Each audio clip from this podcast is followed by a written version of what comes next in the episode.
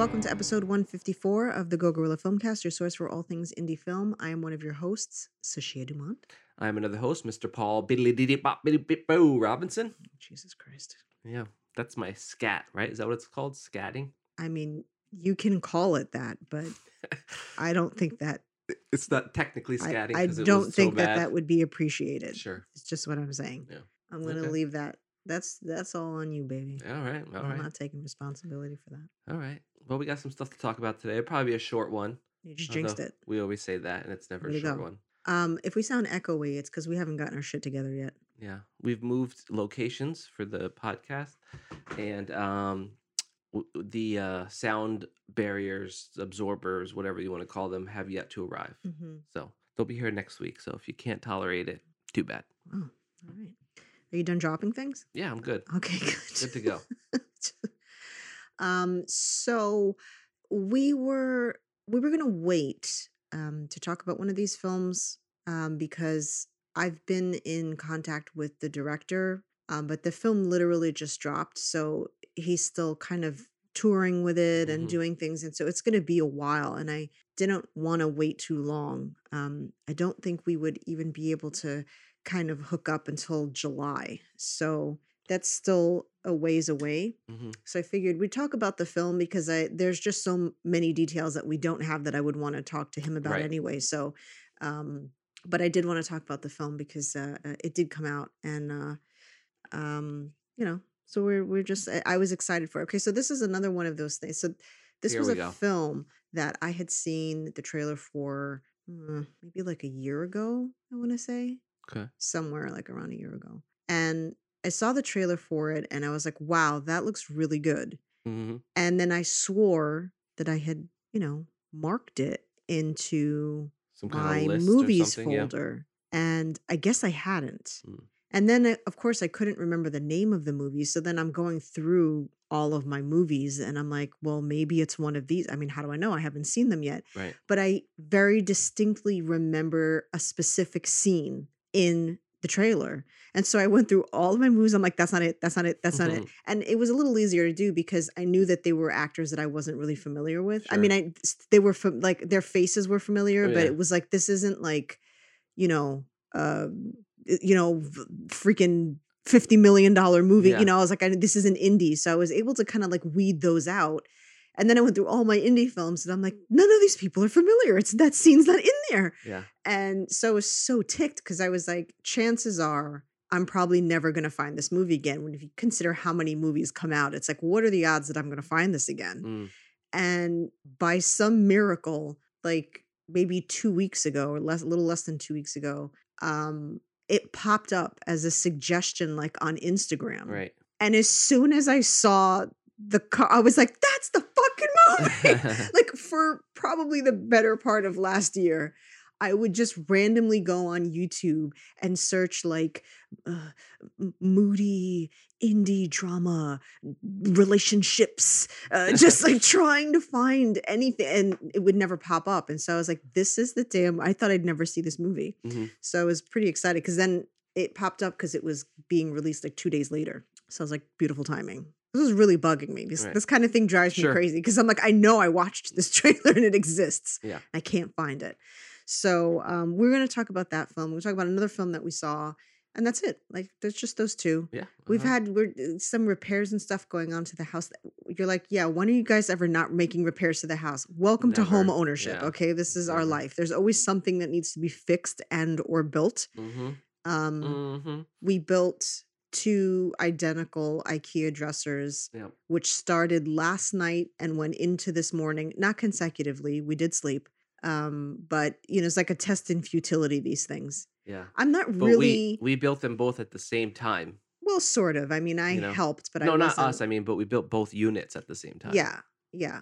I I mean, I I trailed whatever you were kind of doing, and uh, yeah, I don't. I, I mean, I'm not sure that saving two hundred dollars on labor at this point is really worth the hassle of building these things. Of like going down into the factory area or whatever. Having to find these damn things, then finding out like, oh, they don't have the one we want. Yeah. It's another color. We didn't want this color. Well, now we have to pick a whole other dresser or whatever the case may be.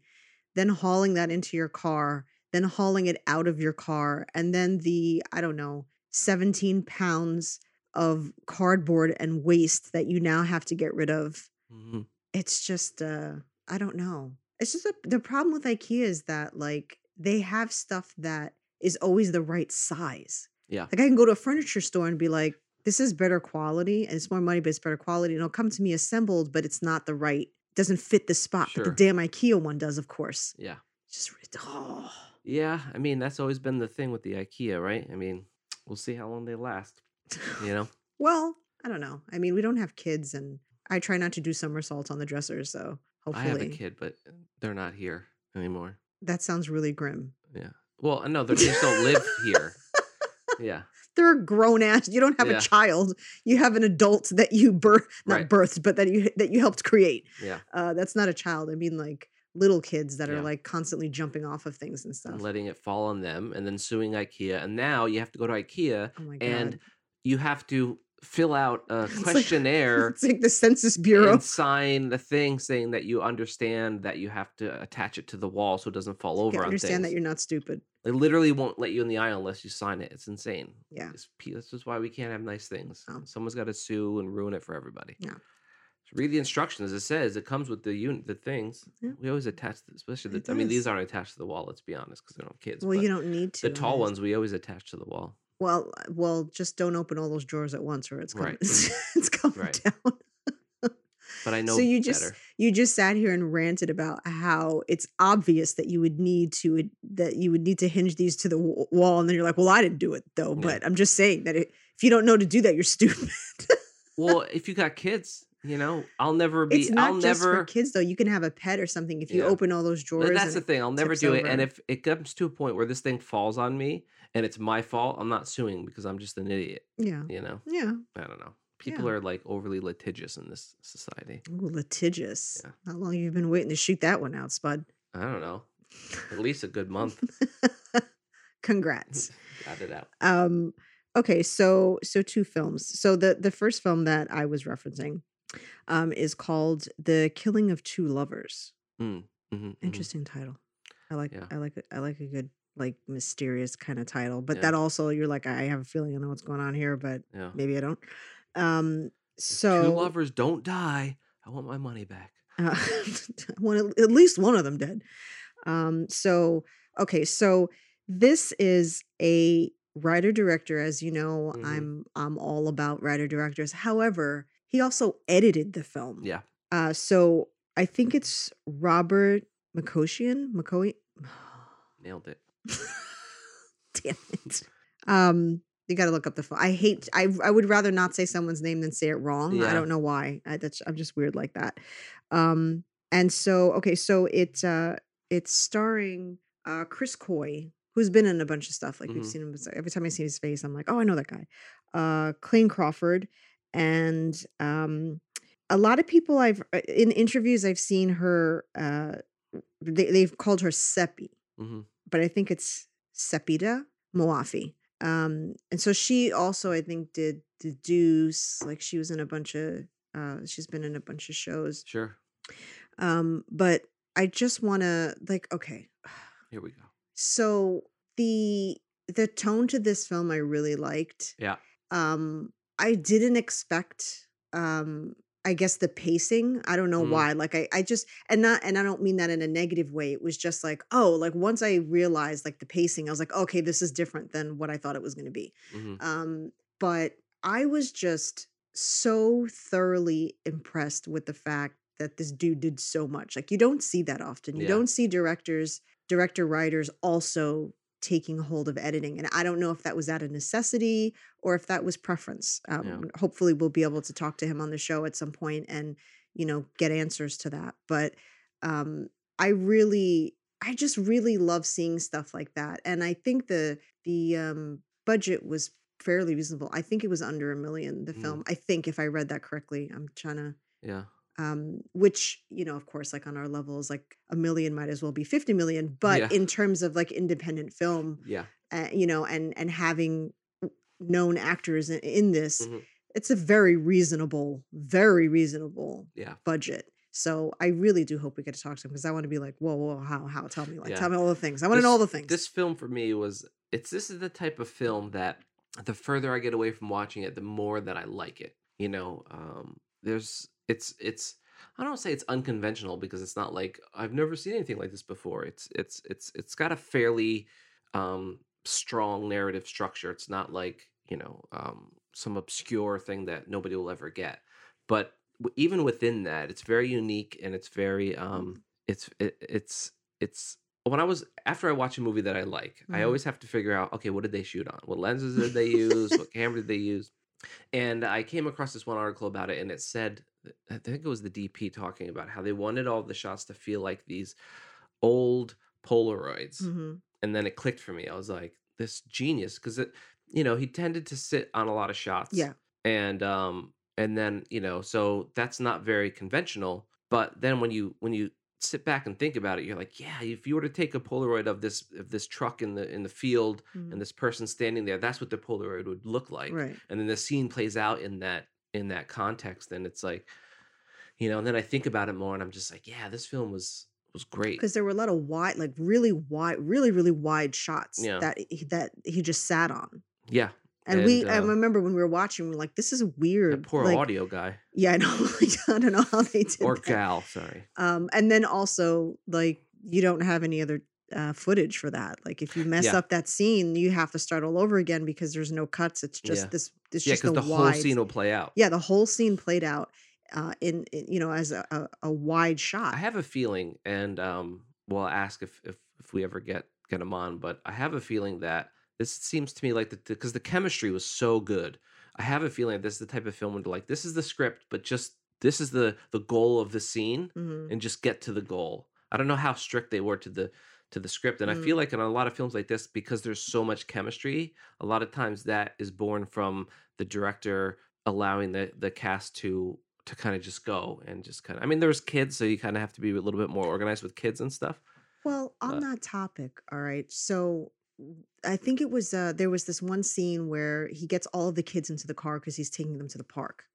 And um where they're having a he's having this really candid, like incredibly realistic conversation. And I remember saying, this is such a th- this dialogue is so feasible, right? A lot of times no matter how naturally someone tries to write something, it comes off as scripted, right? And one of my pet peeves with kids in films, especially little girls, is when they put them in like these froofy dresses. Because I can't, on, I honestly cannot remember the last time I saw a female child, okay, when it wasn't Easter or New Year's Eve or Christmas Eve or something, that was wearing like some fluffy dress. Like girls Yeah. don't dress like that anymore. They, you know, I was a tomboy, so it's like I had like Oshkosh and Buster Browns and shit. So it's like I always hate when they go for like this very stereotype, you know, uh, like the stereotype of what a little girl looks like, but it's very dated in like 1950s. I'll Yeah. even go 70s, but not not even really. You know, it's like girls wear pants and have for a long time, and it isn't to say that they don't wear dresses, but it never fits. It always feels really convoluted and forced, and so um and that being one of my pet peeves the other is like you know when you hear kids talking like little adults because it's written by an adult. Yeah, and then so they don't write it for the way that a child would actually deliver that line in in an or in, a, in an organic conversation Yeah. have you. And i thought like man these kids like they are vibing hard like Yeah. i've never seen kids seem this natural and then i'm looking at all their last names i'm like oh they're all freaking related Mhm. so it's like so which is have genius chemistry. Yeah, beautiful because they don't have to pretend like they're comfortable around one another or if they're even if they're not if they're fighting or annoyed or with just one another Humongous coincidence that they all had but but even looking at them i was like these kids because that's another thing right? You and, and you can't really control it a lot of times but it's like you cast you know they're they're casting and it's like these kids don't look anything like their parents like in any way shape or form. But these kids resembled one another but then they also looked like a combination of the mother and father in it Mhm. which was like okay this all looks really possible. And then you know when i looked up the kids i was like wait a minute they have this okay this kid has the same last name as the other kid. I was like oh they, are these actually siblings? Yeah, and no wonder this is so natural but then also with that um just the the the kind of flow that um Clayne Crawford's character, the way he talks to the kids is really natural. Yeah. And um, when he tells them a joke at the window, and you know, it's at that moment of Yeah, man. I just I loved him in this too. it was just so good. It was was just so movie, you good. know. It was really, it was really good. And I agree that it's something that it's like you kind of sit with, and you're like, you know what? In the moment, you're like, oh, I don't know. And then Right. afterwards, you're like, wait a minute, that actually just really held Because together yeah. really nicely. especially for someone like me because I watch a lot of conventional stuff, you know. Mhm. Um, so watching something like this is always like it's not like a shock or anything, but you kind of kind of have to get into that, you know, settle into that. And so for me, I appreciated it while I was watching it. It's not like I thought it was bad at all when I was. I, I knew that this was a great film, but it just the you know the you know uh, the appreciation I had for it just grew days after. You know, and that's happened before with some other films, but with this film, it was just like, damn, that was good. You know. Yeah, it's this the story was really engaging and I I really uh, I I appreciated that. Um I didn't know I really thought that I knew I don't know that I knew where it was going, but I I sure as hell didn't think that the film was going to go where it went in like the last 10 minutes, Yeah. I want to say. Yeah, because the the um it, it kind of spoiled it for me because we were watching it and then we had to pause it for some reason and I Mhm. saw there was like 5 minutes left so I knew like oh this is the last scene.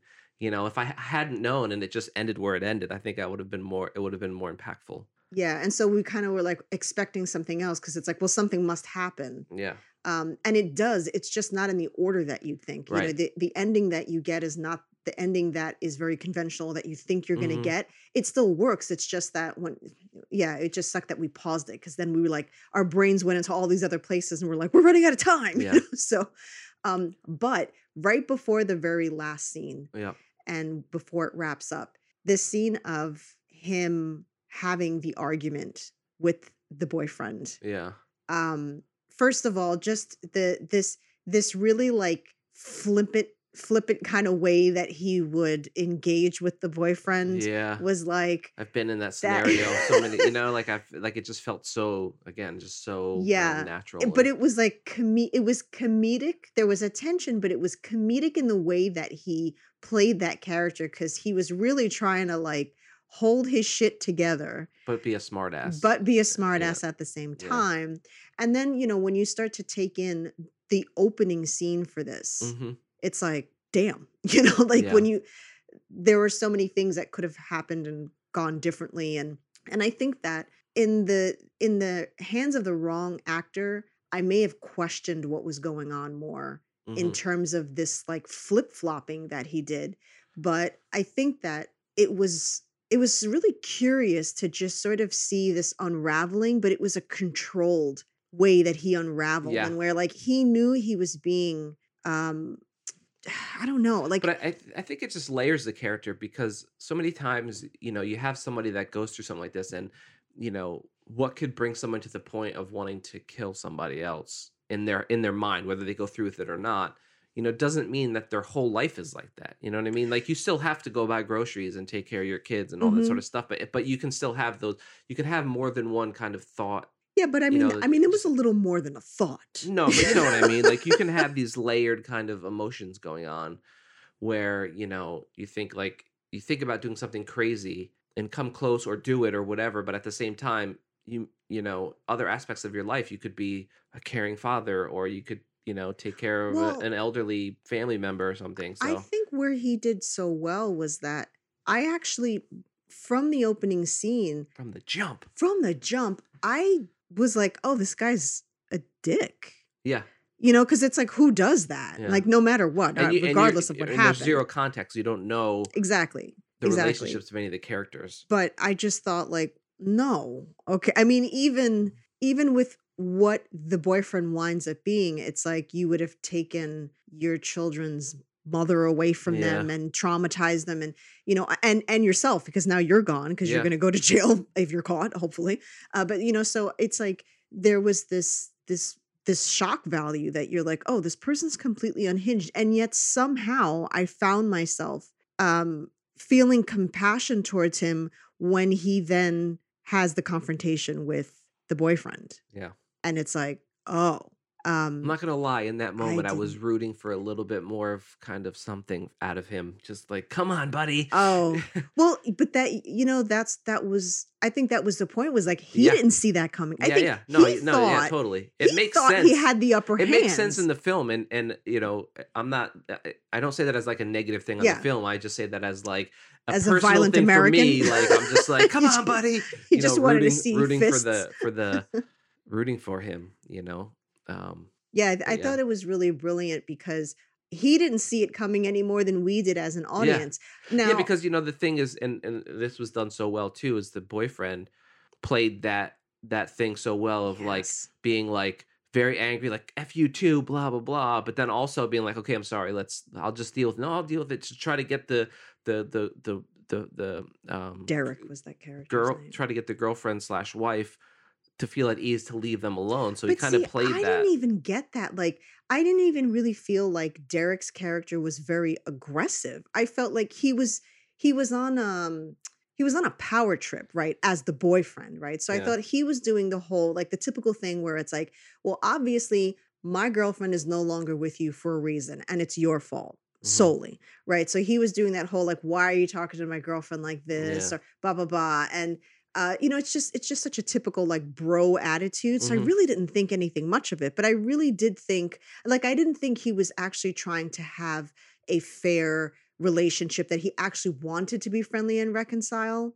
with uh was it David's character? Mhm. I didn't think that was genuine at all. I knew that he no, was no, just me doing He was just doing that to to he was putting up a front but i didn't realize to what extent i Yeah. guess Yeah, you yeah. know i didn't realize that it was that it was such a farce that it would go where it went so when he lashes out suddenly which we were none the wiser to no more than david was because i Mhm. mean i think that if david had an inkling he would have been able to kind of hold his own obviously he has a violent streak in him Mm-hmm. Yeah. it's not like he doesn't um but it that was just how off like off the rails this guy went so quickly that he didn't even see it coming and you know a sucker punch is a sucker punch like you can be you can be a great fighter when you're ready Mhm. but some somebody sucker punches you and you're like disorientated like that's it yeah. it doesn't matter how much stronger or more skilled you are than that person they just got to hit you in the right spot which he clearly you know we it- it's it's uh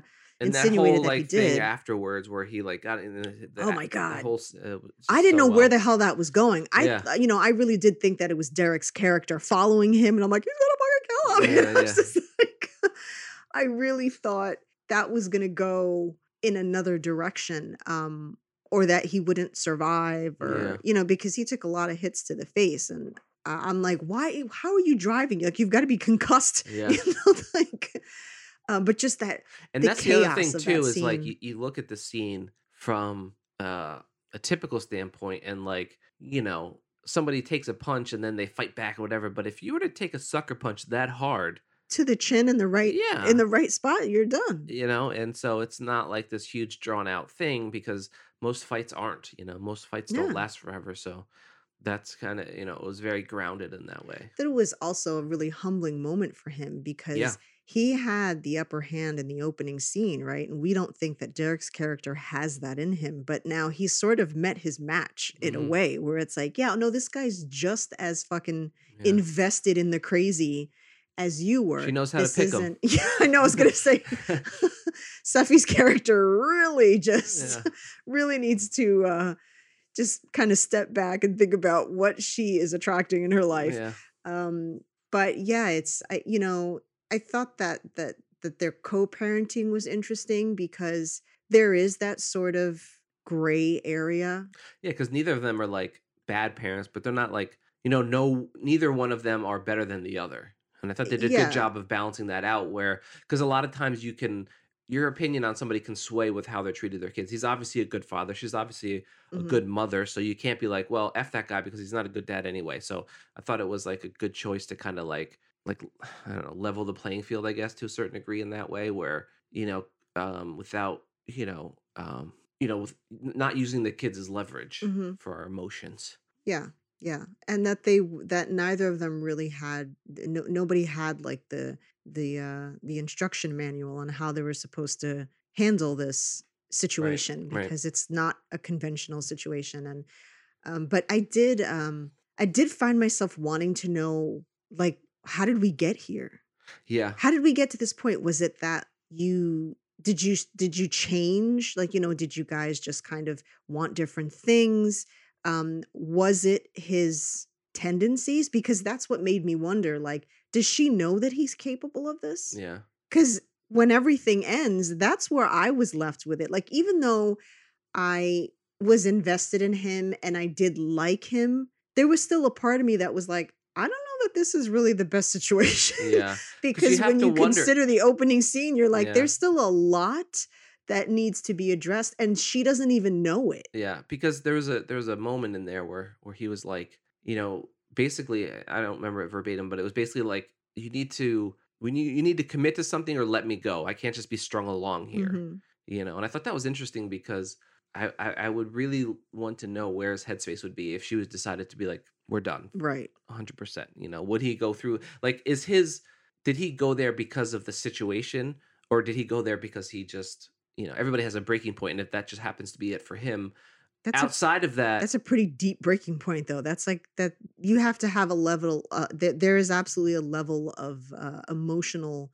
um, dysfunction and Yeah. mental dysfunction if you're taking things to that point. To say like, man, I was at such a low point that I thought if something happens to her, I don't even care. That's one thing. That's you know you feel betrayal and anger, but to physically be in someone's bedroom, yeah you know, pointing a gun at them yeah uh, without their knowing in their most vulnerable state while sleeping is like that's and your children are in the house mhm, so that's what i'm saying like when this wrapped up i didn't really see this as a happy ending if you will. Mm, i saw it as like they're they, they're still living within that dysfunction. It's just like like when when that wrapped up i didn't see that lasting is my point. Mm, I was like, this is temporary because of the the trauma that this guy caused. She feels guilty because she brought this man into their life and look what he's done to the father of hmm her children and to a man that she still obviously has love for. yeah So I felt like it was guilt that brought her together. And he didn't give a shit because he just wanted to be with her. So he Yeah. didn't care if it was genuine or not. He just got to be with her. And so I was like, this is not going to last. I'm not convinced that one of them won't die mm, physically. I know, you know, I, I it's obviously the like the metaphor of the killing of two lovers, you're right. although it almost was yeah yeah uh, it, it it almost was. It, it could. It's a play on words because the two lovers could be her and her boyfriend, but he is also her lover as her husband. yeah So it's like this all around, just this sort of death of this uh, the the initial love that they had. yeah Um, watch the director be like, "That's not what I fucking meant at all." yeah I'm like, "Sorry."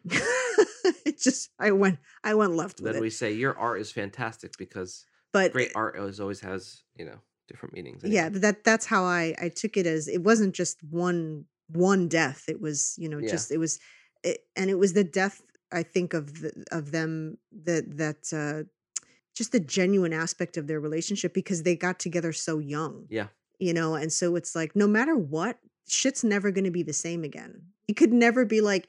Oh, hey, remember that time that you had a boyfriend that almost killed me? Nope, have no recollection of that. Like Yeah. that's always when is the next fight is that going to get thrown in his, in her face or yeah. you know so i thought like or will this happen again? Yeah i just know, thought will she feel man, like she- she if needs- she does this a third time like like with a third person you mean? Like another boyfriend? Yeah she's Yeah, like i need another we she- were on a break. she had the worst taste in men if this happens a third time but yeah. um yeah that's i think that's what made it so great for me when you sat with it afterwards was like i think at face value you're like oh look derek's out of the picture and but then it's like no if i'm thinking about how this started we're still not in a good place. This is still not a good place to be in. Yeah. Um so yeah i i like i said i really hope that we'll be able to sort of get our schedules together and then we can talk to uh robert about it because I, I have so many questions Yeah. about just the, even just the production and how yeah because it was a fairly small It was, and it was in a, a town that had like you know population of like a hundred, like one of those type towns or whatever. So I'm really interested to, to kind of like pick his brain about the production and stuff. And absolutely so, So- i i recommend it i'm so glad so that if you know him, tell him like, hey, listen, buddy, He's got stuff going on. Yeah. What more? Some more important than this podcast? What's more important than this podcast? Let me tell you something. If there's anything that's going to catapult you to stardom, I'm it's being on this show.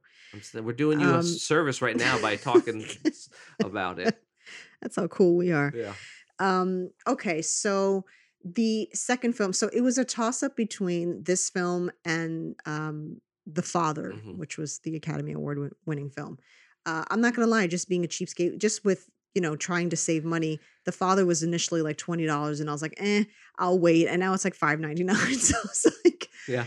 so it was a toss up between that and uh, the film we wound up watching, which was called The World to Come. And um, I'm not going to say that uh, I would have probably ran to this film if Christopher Abbott hadn't been in it, Mm. because that would probably be a lie. I may have been interested in it, but I probably wouldn't have seen it for quite some time. But I watched the trailer and I was like, I don't even need to watch the rest of this trailer because Christopher Abbott's in it. Not for very long Mm. but he is in it. That's that's fine with me. mhm, I'll take Mhm. whatever I can get. Right. Five minutes of, of the Abbott, 15 minutes of the Abbott, it still works. Right. Okay, so this was uh director Mona Fastvold. I want to say that's Fastvold. Uh Ron Hansen was the writer. Okay. And um so this is this is starring oh then also I think wait okay this was a book though right It felt like it. No, it was. I Oh, think it was, said yeah. yeah. It was. It was an original story. Oh, Jim Shepard. Okay, so Jim Shepard wrote the original story, hmm and then uh, Ron Hansen and then Jim Shepard also did the screenplay. So this was starring uh, Katherine Waterston, Vanessa Kirby, Christopher Abbott, and Casey Affleck. Uh, they were pretty much the only like the main. Yeah. char- There were like a couple of other people that had a came in for- mailman and a and a shop a owner. sheriff and a shop Sheriff, owner. yeah. Yeah. And that was pretty much it. Um, and so they were the main focus of it. And uh, it's a it's a very slow paced film. hmm It's a, it's a period piece. Yep. Um, eighteen late eighteen hundreds, I think. Yeah. And um, when I watched like when I watched the trailer, I was like, okay, it's a love story. I did with this what I tend to be to do with trailers now, which is where I'll watch like the first 30 seconds and if it pulls me in, I stop because Yeah. then I don't, you know, they give so much away. Yeah. Yeah. So I started doing that as well. I didn't know what else to expect from it, but I knew that it was like a love story between the two women. Mhm. And um, you had made a comment that it sort of reminded you of Brokeback Mountain. Yeah, like the the tone of this film, and not because of the um, you know, Brokeback Mountain is two guys, this is two girls. It wasn't like that at all. It could have been the genders were completely irrelevant, but there's just this tone that that the filmmaker had in this that it made me feel that it reminded me of that, you know. And I'm sure a lot of it was just seeing the beautiful landscape, you know, as well as. uh, But there's just It something. reminded me of Cold Mountain. Yeah, I can see that as well. But just there's something about the tone of it reminded me of of Brokeback, and um, uh, you know, and that's a you know I say that with with because I love Brokeback Mountain. It's just an amazing film, and so Yeah, like there was a lot. talked about that, how that last scene of um, in the film when he has the shirt up on the closet gets the me picture? every time, man. yeah, Just that's a, that's that is a tough the tough worst. scene to get through. Uh, but yeah, uh, but, it, but yeah, I mean this this film for me, I felt like could have benefited from being longer. Mm, it did I feel very re- short. I really wanted to be more invested in their relationship. Mhm. you know and for me I, you know it's not like i didn't feel apathy or empathy of, of i don't know which one because i'm a sociopath but um Alrighty. um but you know i would have loved to have been more invested into that relationship so then come the end of the film i would have felt affected more i felt affected but i just feel like there's so much more there that i'm sure in the book there's you know there's probably you know you know Tons three quarters of the book goes Yeah. into that probably um but i would have loved to have have experienced more of that so i can feel more of a connection to those characters and um i f- you know uh, but yeah i mean the performances were great by everybody you know the the set design was you know period pieces are always tough um but the set design for that stuff was really really good you know the acting it looked great they shot on film actual film.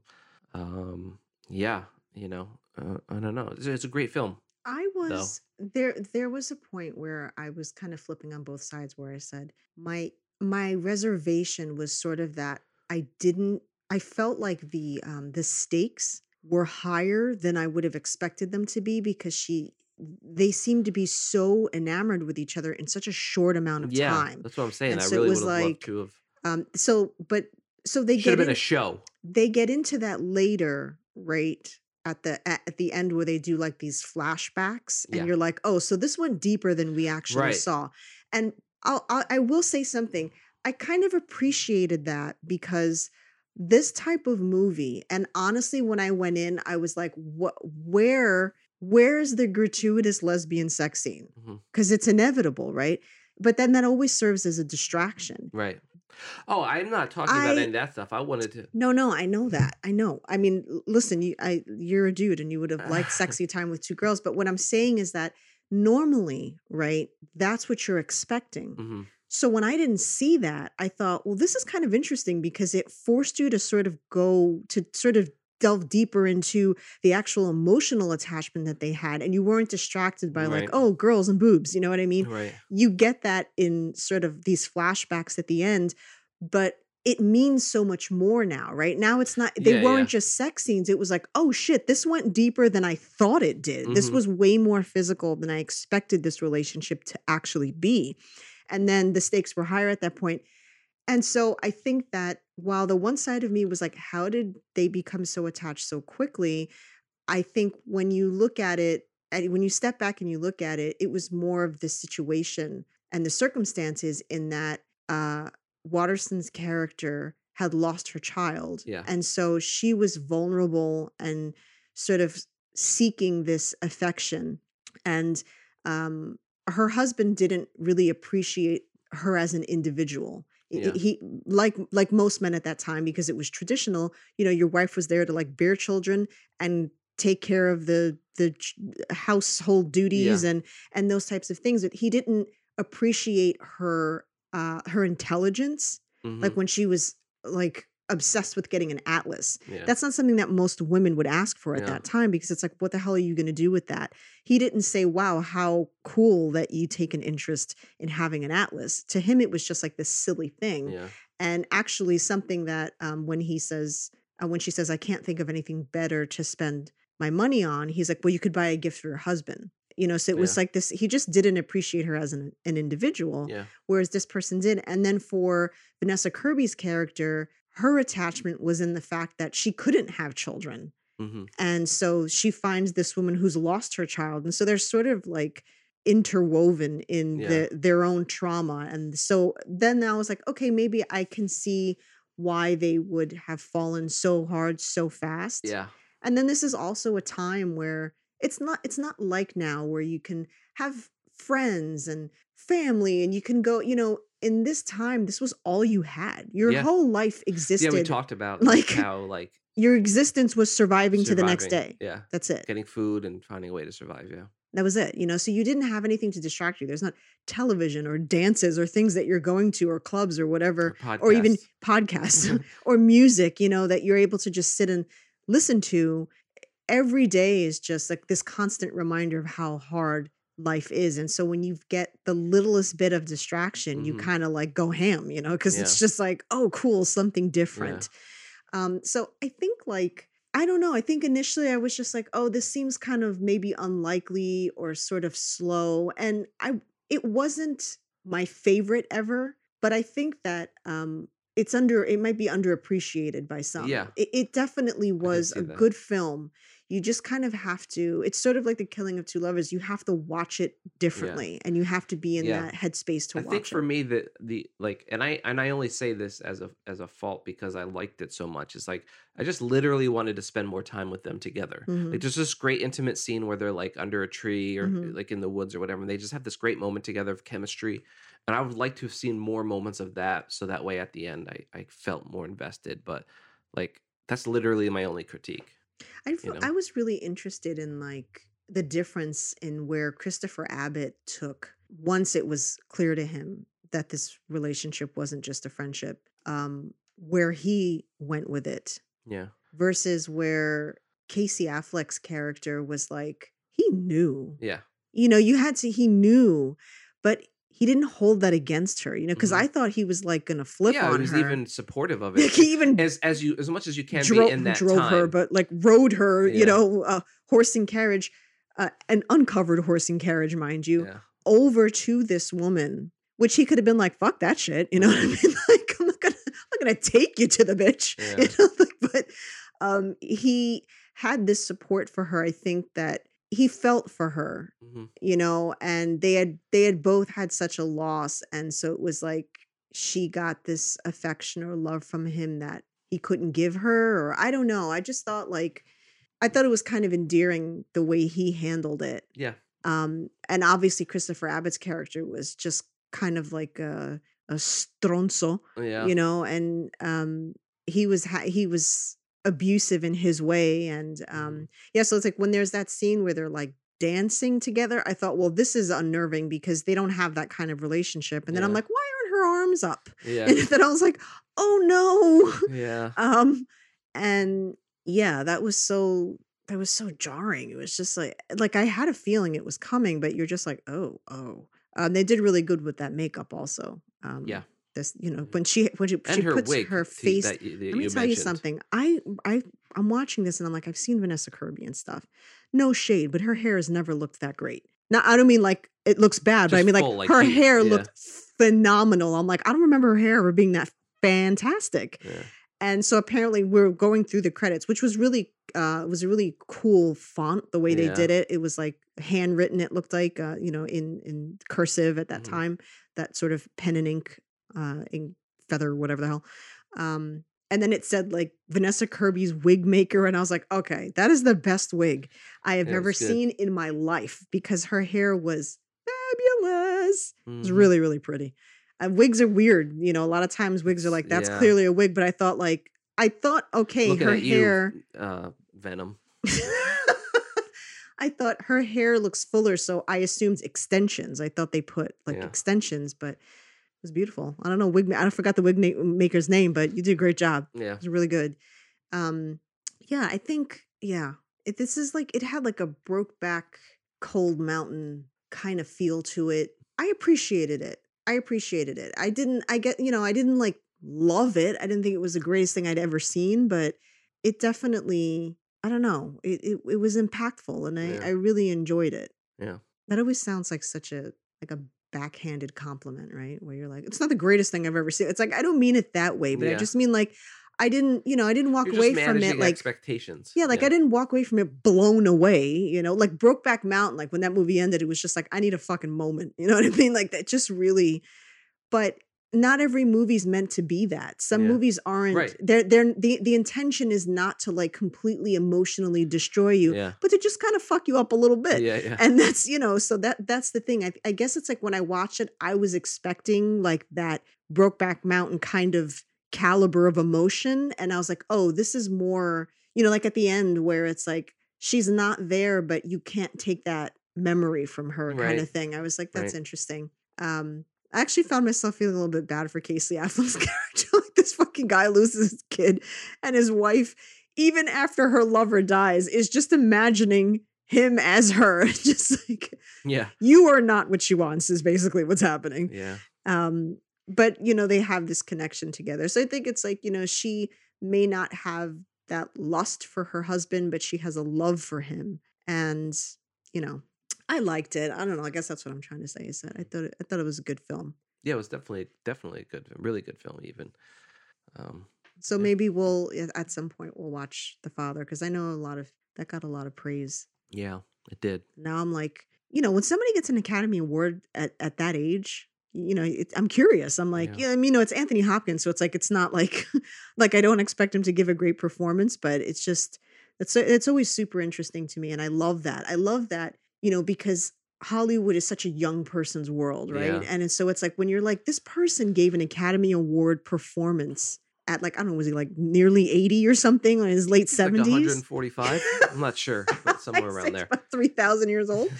um, no, you know, it's just like, yeah, fuck yeah, you know, like, Tony Hops. you don't lose that. hmm You don't freaking lose that. And I think it, it just gets better. Yeah. I hate that. I hate that it's like this young person's game where it's like, no, like, how could you not see bringing all those decades of experience as an actor being a benefit to Yeah. a film. Why? Why? Because they're not, you know, in their 30s or 40s or at their prime. You know, it's like, well, Mhm. they're in their 70s. It's like, okay, Yeah. But- yeah. you know, people are in their 70s, and you can have movies about that that are really uh, poignant, if you will. I will. That's it, guys. That's it. I don't know what we have. I well know under what- an hour. Look at us go. I know, I know. I mean, sometimes, sometimes we can do this. Mhm. Um, yeah, I have to go through the schedule. I think actually, um, we're gonna have a guest in two weeks, so you're gonna have to deal with us for another weekend. Maybe we'll we will have watched The Father by then. I don't know. Um, Yeah. but we have another guest uh coming on for an In indie two film weeks. that- in two weeks. Um, yes. So that's it That's it. that's all we got. I don't think anything else has happened, like newsworthy stuff has happened. Not that I can think of. I did want to see Cruella, hmm but I'm going to tell you what I'm not going to do is spend $30 on it. No. I'm sorry. I like it's tempting, which says a lot. It's tempting because I know it's going to be free soon because I really do like um Emma Stone hmm and I think that it looks like when I saw the I feel trailer like it's a, to good, it. a great role for her. I saw the trailer to it. Like when I they said they were Yeah. doing the movie, I'm like "Eh, I never was never really a 101 What's Dalmatians interesting fan. though, I saw. Um, I'm not gonna say I saw the article. I saw the article. I didn't read it, but it, it was about how they had to adjust because Cruella smokes and Disney doesn't Mm. smoke anymore. They don't do Right, any more right, right. smoking, so that that's interesting kind of adaptation. Could she vape?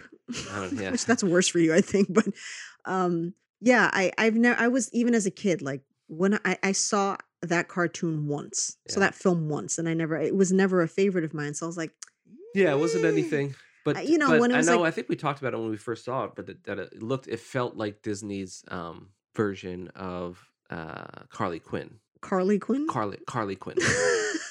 the hell's Carly Quinn? Harley Quinn. um, well, it just it looked a lot more mature, I guess, than I expected Yeah. it to be. I thought it was gonna be like super kiddie. Yeah. And then I saw the trailer and I was like, oh, this is like a little bit dark, like for Yeah. Disney. I thought, okay, this is pretty interesting. And I like Emma Stone. So uh, I do want to see it, but just like 30, 30 bucks is a Nope. bit much. But see, here's where it ends. I just move the fuck on, right? Where I'm not like, yeah. "Look Disney Plus. you get it." You know, it's just like, I don't want to spend $30. I'll wait till like August or whatever when it's free. Yeah. then we'll talk about it then. It's very simple. Yep. Let it go. It's not like it's a Marvel movie. You would have spent $60 if they were like, they were like, you want to watch this, but it's going to be $60. Yeah. You'd be like, well, we're spending $60. Fight night, bitch. Yeah. Uh, it's, not, it's it's not just- Marvel or, or or Star Wars. I'm interested in this, but I'm not, I'm Yeah. not $30 interested into it. Right. Like, I wouldn't have gone to the theater to see this, likely. yeah, unless, and like, if people were like, that was phenomenal, Yeah, I'd yeah. probably be like, "Mm, all right, we're going to a matinee. Um, but I wouldn't, you know, I just. I, I wouldn't rush to it. So it's like, yeah, I'm not about to drop 30 bucks on that. Um, but yeah, so shout outs, Mograph. Mograph. And uh, obviously, if you're in the biz, filmmakers, whatnot, what have you, you have a film or short or whatever Mhm. Series. series, Send it our way. Send it our way. We love watching stuff. You know, what are we doing? I don't know. I'm still, I'm still figuring out a feature that I'm eh, planning to write, and we still have to get bot going. So if you've been following the bot, uh, Well, bot's going. It just you know. it's just a, it's a just snail's pace. yeah. Yeah. Well, somebody over here keeps working on freaking Naruto. Well, yeah. I was saying, Yeah, You know, we got bills to pay. you got so- cool things to do here, so you know. Hey, you want you want uh, to buy cool things? You want Yeah, to buy lights and dressers from IKEA? then- there's the standard. then I need to Do- work on. Do you want to buy fucking fancy particle board dressers or not? Yeah, is what. I'm asking you. There's a level of of uh, lifestyle that we have to live up to. The particle board lifestyle. Shabby chic. maintain, well, that's it. That's it. Thanks for joining us. Okay. Bye.